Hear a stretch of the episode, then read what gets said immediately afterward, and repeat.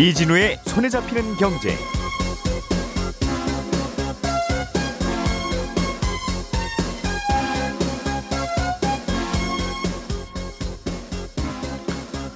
안녕하십니까 이진우입니다.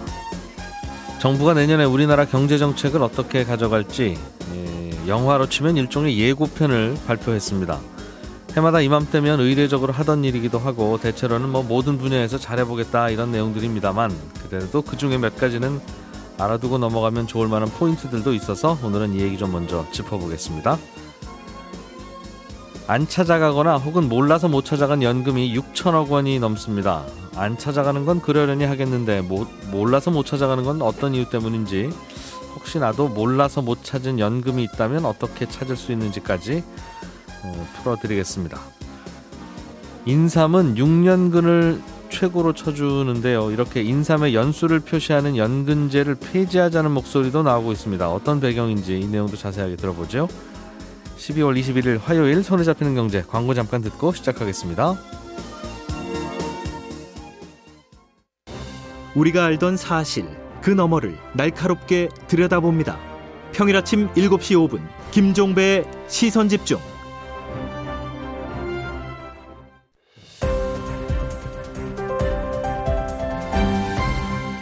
이진우의 손에 잡히는 경제.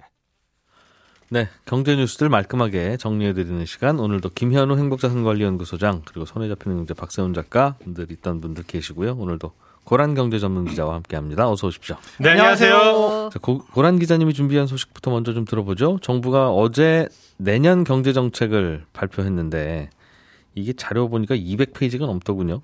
뭐 다 알아두면 좋기야 좋겠지만 뭐 다 볼 수는 없는 거고 어제 나온 얘기 중에 좀꼭좀 알아두면 좋겠다 하는 포인트가 어떤 거였습니까? 네, 사실 이거 경방이라고 해서요. 경제부 기자들은 아 경방 언제 나오냐 해가지고 뭐 일주일 전부터 받아가지고 막 취재를 하거든요. 경제 정책 방향. 네. 예. 그런데 어제 보니까 이 포털 네이버 경제 섹션에 보니까 경방 기사가 메인으로 안 올라왔더라고요. 음. 검색해야지 찾을 수 있는 수준이고 예. 과거에는 엠바고를 걸고 경방 발표 전에 막 단독 보도 나오고 그러면 기재부가 아니다라고 하고 음. 난리도 아니 었는데 지금은 너무 조용합니다. 최근에는 이게 바로 경제 정책 방향을 이 앞으로 이어가는 게 바람직한지 의문인데요. 음. 이 경제 정책 방향이라고 하는 것 자체가 이 수십 년 전 개발 경제 시대의 산물이거든요. 음. 지금은 경제가 고도화가 됐기 때문에 정부가 어떻게 한다라고 해서 경제가 그렇게 안 가거든요. 음. 경방이 무슨 의미가 있는지 모르겠지만 그래도 생활 밀착형 정책을 보자면 임대차 계약을 새로 하거나 갱신하면서 임대료를 직전 계약보다 5% 이내로 올렸다 라고 하면 이분은 예. 상생 임대인입니다. 음. 이분들은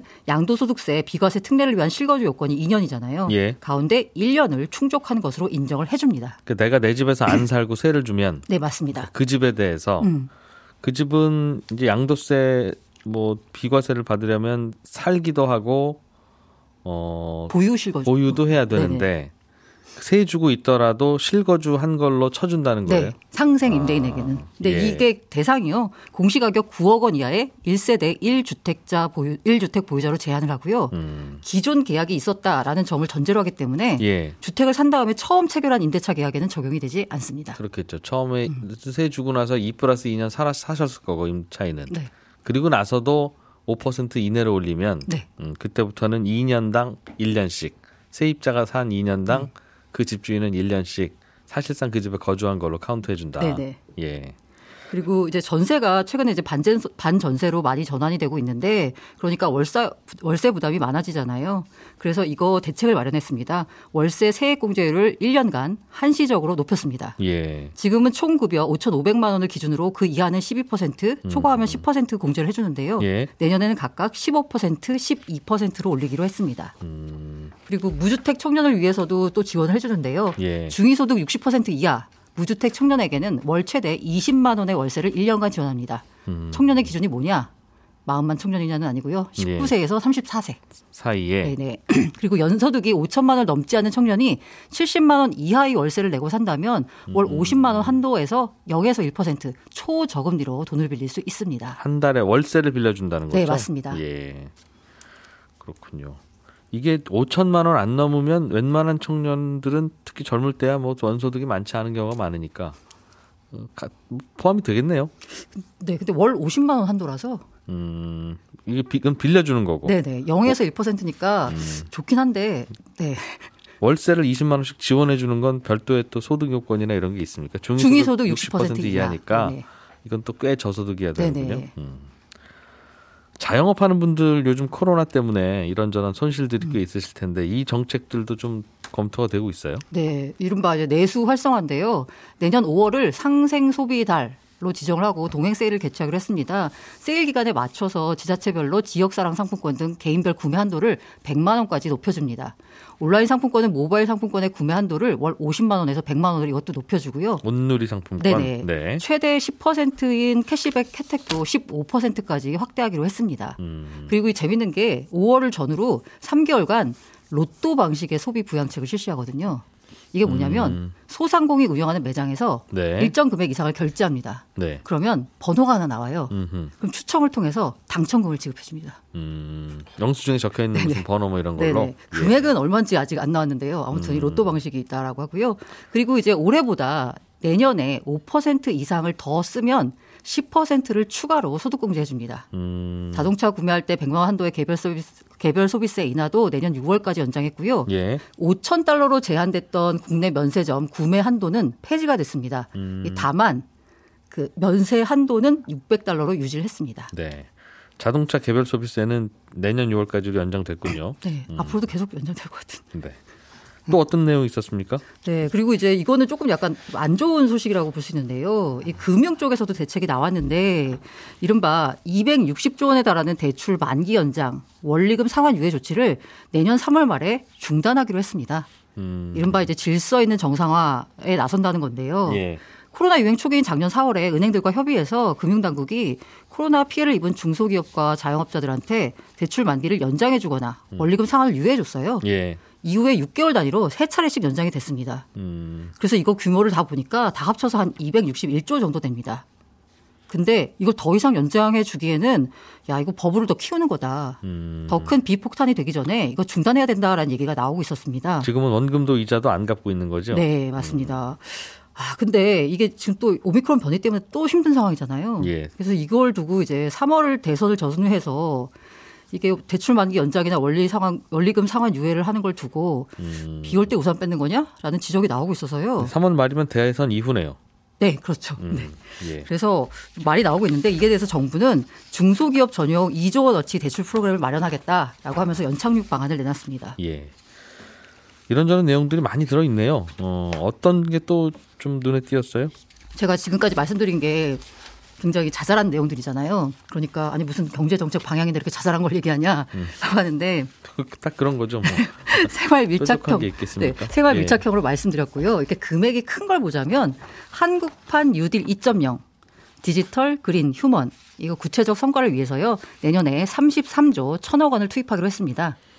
음. 그리고 내년에도 추가 정책 수요를 반영해서요. 4조 원의 정책형 뉴딜 펀드를 신규로 조성하기로 했고요. 내년 3월에 범정, 범부처 성과 보고대회를 열어서 한국판 뉴딜 성과 점검하고 향후 발전 방향 논의할 계획입니다. 금액은 큰데 뭔지 피부에는 아까 말씀해 주신. 게 더 와닿는데요. 그리고 33조가 어디로 갈까? 그리고 국내 빅3가 있는데. 미래차, 시스템 반도체, 바이오 헬스 요거 산업이 시장을 선점할 수 있도록 전년 대비 43% 증가한 6조 3천억 원 규모의 재정을 집중 투자하기로 했습니다. 예. 그리고 인구 절벽 해소 방안을 위해서 이제 내년에 인구 태스크포스를 출범시켜서요. 생산 가능 인구를 확대하고 보강하는 방안을 논의하는데 이게 문제가 뭐냐면 문재인 정부 들어서 이미 인구 태스크포스가 만들어졌습니다. 2019년 1기, 20년 2기, 21년 3기가 했는데 음, 사실 뭐 뚜렷하게 한 게 없어요. 현재 60, 60세 정년을 연장하는 문제 등을 놓고도 아직까지도 진전도 못 보고 있는데 예. 사기 테스크 포스가 나왔다고 해서 무슨 실효성 있는 대책을 내놓을까라고 해서 조금 약간 회의적인 반응인 거고요. 그리고 학령 인구 감소에도 늘어나는 지방교육 거부금 체계 개편안도 고민하기로 했습니다. 음, 이게 무슨 얘기냐고 하면요. 그 지금 현재 4월 기준으로 보니까 학생 수가 유치원 초, 중, 고 학생 수가 보니까 2017년에 비해서 8% 정도가 줄었습니다. 약 51만 명이요. 음, 그런데 학생 교육을 위해서 전국 17개 시도 교육청에 지원되는 지방 교육 교부금은 2017년에는 44조 7천억 원이었는데요. 예. 올해는 59조 6천억 원입니다. 음. 내년에는 64조 3천억 원이에요. 그러니까 이게 거치는 세금의 20%는 무조건 교육 예산으로 쓴다. 이런 맞습니다. 법 때문에 그렇다면서요? 20.79%로 예. 무조건 써야 되는 거예요. 음. 학생은 주는데 세금은 예. 계속 들어오니까 계속 교부금이 나가는 거거든요. 그래서 요걸 좀 바꾸자라는 얘기가 나오고 있는데 이게 사실 지방에서 굉장히 반발하거든요. 그래서 이것도 역시나 될지 의문인데 기재부는 고민해 보겠다. 정해진 건 아니다라고 음. 예. 한발 물러섰습니다. 그렇군요. 예, 잘 정리해 주셔서 고맙습니다. 박 작가님, 네. 연금저축 만기일이 지났는데 네. 이거 안 찾아갔거나 회사가 망한 후에 퇴직연금을 안 찾아간 경우 네. 연금저축이라고 하는 건 퇴직금과는 무관한 거고 네. 퇴직연금은 이른바 퇴직금인데 네. 둘 다 안 찾아가는 경우들이 많다는 꽤 거예요. 많습니다. 합쳐서 한 6,300억 정도 되는데 예. 연금저축 경우는 언제 가입했느냐에 따라 의무 가입 기간이 조금 다르거든요. 예. 2000년 이전이면 10년, 그 후에 가입했으면 의무 가입 기간이 5년. 음, 그 본인 나이가 55세 지나면 찾을 수 있는데 예. 연금 개시를 지나고도 안 찾아간 연금이 대략 한 6천억. 그리고 회사가 폐업을 하더라도 그동안 회사가 부었던 퇴직연금을 근로자가 신청을 하면 찾을 수가 있는데 음. 요거 안 찾아간 게 대략 한 300억. 그래서 6,300억 정도 좀 쌓여 있습니다, 은행에. 근데 연금은 의무 가입 기간 동안 붙고 나서 당장 쓸 일 없으면 그냥 뭐 넣어두기도 하고 그럴 수도 있을 것 같은데. 그렇습니다. 예. 이게 어제 제가 궁금했던 건 뭐냐면 예. 이거 그냥 안 찾아간다고 찾아가세요 하지 말고 음. 그냥 계좌로 넣어주면 안 되나? 라는 거였는데 자주 쓰는 계좌로. 근데 그냥 넣어주면 예. 될것 같은데 왜 안 되지? 라고 찾아보니까 이게 세법에 음. 써 있더라고요. 말씀하신 것처럼 일부러 안 찾아가는 경우들이 있어서 그런데 예. 왜 일부러 안 찾아가냐면 소장님 네. 일부러 안 찾아가는 경우는 제가 말씀드리겠습니다. 그러니까 예를 들면 저- 우리도 적금 다 붙고 나서 네. 만기 됐는데 네.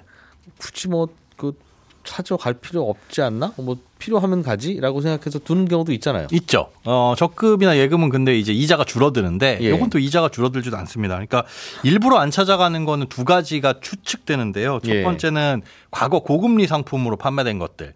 이거 같은 경우에는 지금 빼봐야 굳이 어딘가에 불릴 필요도 없고 또 과거 고금리는 아니더라도 이게 2007, 2000년 6월까지 판매된 이 개인연금 상품은 비과세거든요. 예. 그러니까 계속 이자가 불어나는데 빼가지고 괜히 똑같은 이율의 예금에 넣어놓느니 같은 이자라고 하더라도 비과세 혜택을 계속 받자.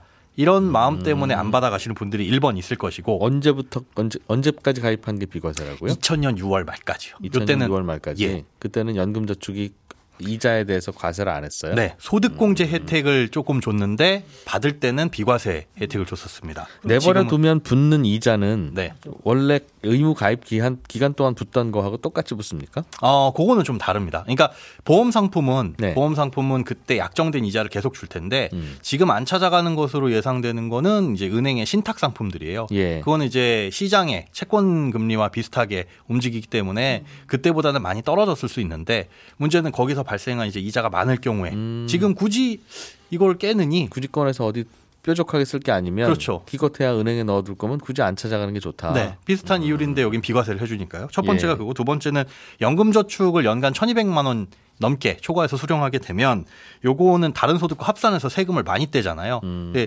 지금 난 당장에 55세는 넘었지만 소득이 있어 네. 하시는 분들은 이거 굳이 받을 필요가 없다라고 판단하셔가지고 일부러 안 찾으시는 분들도 있을 거라고 판단이 됩니다. 음, 그런 이유인데 지금 예. 안 찾아가는 건 뭐냐면 2000년 이전에 주로 가입된 상품들인데 음, 그 예. 의무 기간이 10년이라고 했잖아요. 예. 그렇지만 21년 지났거든요. 그리고 그 전에 은행에서 넣었던 건 대부분 소액이에요. 음. 그러다 보니까 일부러 안 찾기보다는 대부분 까먹어서 안 찾아갔다라고 보고 있는 겁니다. 지금 금감원에서 홍보하고 있는 거는. 음, 2000년 이전부터 가입해서 넣고 있었는데 네. 아 지금 남아 있는 게 대부분 2000년 이전 가입이에요. 네. 그리고 소액들 그러니까 까먹은 것 같아서 좀 알리고 있는 거고 음. 예. 퇴직연금 같은 경우는 어제 제가 금감원하고 은행연합회 쪽이랑 통화해 보니까 도산하고 폐업한 것들은 아무래도 대부분 영세 사업장들이고요. 예. 영세 사업장인 경우는 근로자들 본인이 퇴직연금에 가입돼 있다는 사실조차 모르는 경우들이 꽤 많습니다. 음, 그래서 지금 금감원에서 회사는 폐업했지만 당신 앞으로 가입된 퇴직연금 있으니까 그거 찾아가세요라고 홍보를 하고 있는 건데 네. 퇴직연금은 IRP라는 계좌 혹은 연금저축으로만 받을 수가 있거든요. 음, 그래서 본인이 직접 은행에 가서 이 계좌를 만들어야 수령이 가능해서 예. 계속 알리고 있는 겁니다. 그래서 방송 듣고 계신 분들 중에 어, 나도 연금저축 가입했던 것 같은데 혹은 뭐 퇴직연금 받을 수 있을 것 같은데 하는 분들은 네. 포털 사이트에서 통합연금 포털 요거 검색해서 들어가면 거기서 다 확인할 수 있습니다. 음. 통합 연금 포털 오늘은 요거 하나만 꼭 기억을 해두시면 되고요. 들어가면 아까 말씀하신 그 연금 저축 남아 있는 거나 네, 어, 일부러 안 찾아가고 계시던 네. 어쨌든 제가 관련된. 대부분의 연금은 다 확인할 수 있고 음, 혹시 내가 받을 수 있는데 내가 네. 못 찾고 있는 게 있는지 그렇습니다. 회원 가입하고 바로 되는 건 아니고요. 한 3일 정도 지난 후에 확인 가능하다고 하니까 예 오늘 가입하시고 3일 내에 확인하시기 바랍니다. 알겠습니다. 음. 통합연금 포털 네, 알겠습니다.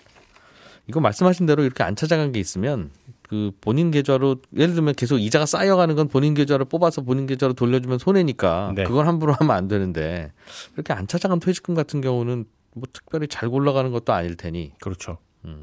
그냥 보내주면 될 것 같은데 그러니까 IRP 만들어서 받아야 된다는 건 그거는 뭐 이유는 있겠는데 네, 이렇게 안 찾아가시는 건 저희가 방송에서 이러는 것보다는 알겠습니다. 아무튼 통합연금 포털 김현우 소장님 네. 인삼이 몇 년근이냐에 따라서 품질을 가르는 기준으로 삼고 뭐 몇 년근 인삼입니다 하고 홍보도 하고 예. 하는데 이게 좀 논란거리입니까? 그렇습니다. 이 현재 우리나라는 인삼 산업법이라는 게 있어요. 그런데 이게 몇 년근 인삼인지를 표시하는 걸 의무화하고 있습니다. 예. 어, 5년근 이상의 인삼을 수확할 때는 이 농협에 확인을 요청해서 어, 출하 이 여부를 확인을 할 수가 있습니다. 그러니까 인증을 받는 거죠. 일종의. 예, 예. 우리는 6년근입니다. 뭐 5년근입니다. 그런데 이 더 오래되면 그럼 좋은 거 아니냐. 산삼처럼. 희한하게도 인삼은 6년을 넘어가게 되면 뿌리가 썩거나 아니면 뻣뻣해지기 때문에 예. 상품성이 좀 떨어집니다. 그래서 6년근 인삼을 지금 현재 최상급 제품으로 치고 있는 거고 그런데 이 연근제, 그러니까 몇 년근이냐를 따지는 것 자체를 폐지하자는 주장이 꽤 오래전부터 간간히 이어져 왔었습니다. 이 폐지하자는 이유는 뭡니까? 어, 주된 이유를 보면요. 예, 일단 4년근이나 6년근이나 사포닌의 별 차이가 없다. 차이가 있다는 근거도 없고 음. 그래서 재배하기도 어려운 6년근의 가치를 굳이 더 두는 건 의미가 없으니까 차라리 이걸 폐지하자. 그러면 6년까지 어렵게 갈 필요 없고 일찍 수확해가지고 출하할 수 있으니까 음. 농가에 더 안정되지 않겠느냐 이게 주장의 근거입니다. 예. 그런데 좀 더 들여다보면요, 인삼은 이제 4년근 재배 농가하고 6년근 재배 농가가 나뉩니다. 네. 그러니까 이런 연근제 폐지를 주로 주장하는 농가는 4년근 재배 농가와 관련된 곳들이에요. 그러니까 6년근 뭐 특별히 좋지도 않은데 그렇다는 네네. 거죠? 예. 네, 그런 건데 어, 6년근 인삼은 대부분 인삼 공사하고 계약 재배를 맺습니다. 그렇기 음. 때문에 농가 소득이 비교적 안정적인데 예. 지난 10월에 제가 이제 인삼 가격이 작년, 작년 대비해서 40% 정도 떨어졌다라는 뉴스를 전해드렸었어요. 그랬었죠? 예, 그런데 그건 이제 4년근 원료삼에 대한 얘기고 이 6년근과 관련된 거는 계약 재배를 맺고 안정적으로 어, 판매를 하고 있기 때문에 네. 여기에는 별 타격을 입지는 않았었습니다. 그러니까 6년을 기르는 6년근은 특별하게 큰 문제도 없고 시장에서 이미지도 좋고 하니까 잘 돌아가고 있는데 네, 4년근 인삼이 수요가 줄어들고 해서 가격이 내- 내려가니까 맞습니다. 공급도 늘고요. 그거는 그럼 6년근하고 뭔가 차별받지 않으면 좋겠다라는 뜻입니까 이분들은? 맞습니다. 음. 차별을 두지 말고 예. 다 섞어서 판매를 하자라는 주장. 몇 년근 이런 거 표현을 못하게 하자. 네네. 굳이 그런 것 때문에 연근을 속이는 경우도 있으니까 오히려 소비자들한테는 더 안 좋다. 음. 그리고 뭐 사포닌 성분이 크게 차이가 있다는 근거도 없다라는 게 이분들의 주장입니다. 4년근을 조금 더 키워서 6년근 만들어서 파는 게 어려운가 보죠. 그러면 6년근이라고 표현 표시할 수도 있으실 텐데. 그러게요. 비용이 크게 더 들어가거나 어려운 부분이 있는데 이게 뭐냐 하면 인삼은 그 4년근하고 6년근하고 재배지하고 재배 방식이 아예 다릅니다.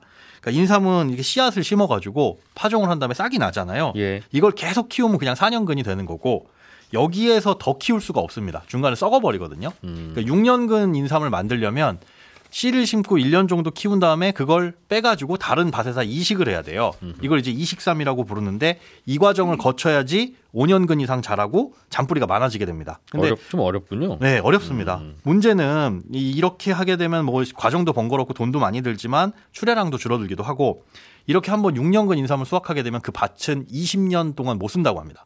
그래요? 예. 그래서 그래서 점... 쓰고 나면 예, 인삼의 재배지가 점점 점점 아, 위도가 올라가고 있습니다. 경기나 강원도 쪽으로. 그 땅에 있는 양분을 다 빨아먹어서 그런가 봐요. 네, 쉽게 얘기해서는 그렇게 하는데 그 토지를 다시 개선하기 위해서는 20년 이상 걸린다고 해서 요 재배지가 점차 줄어들고 있거든요. 그런 부분들 때문에 6년근의 재배가 좀 어렵다. 이런 거고 반면에 이제 4년근 같은 경우에는 농사 짓던 곳에도 뿌려도 어, 4년 정도는 키워낼 수 있어서 재배가 상대적으로 좀 수월한 상황입니다. 음, 4년근은 4년만 키우는 건 다른 땅에서도 되고 네.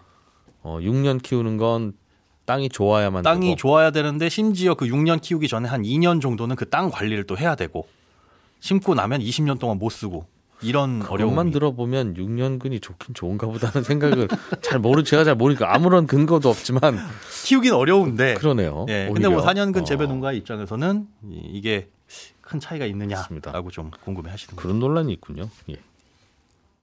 네, 저는 11시 5분부터 이어지는 손에 잡히는 문제 플러스에서 다시 한번 찾아뵙겠습니다. 오늘은 고란 기자님 마지막 방송이었는데 그동안 고생 많이 해주셔서 고맙습니다. 감사합니다. 예. 자, 손에 잡힌 경제는 11시 5분에 뵙겠습니다.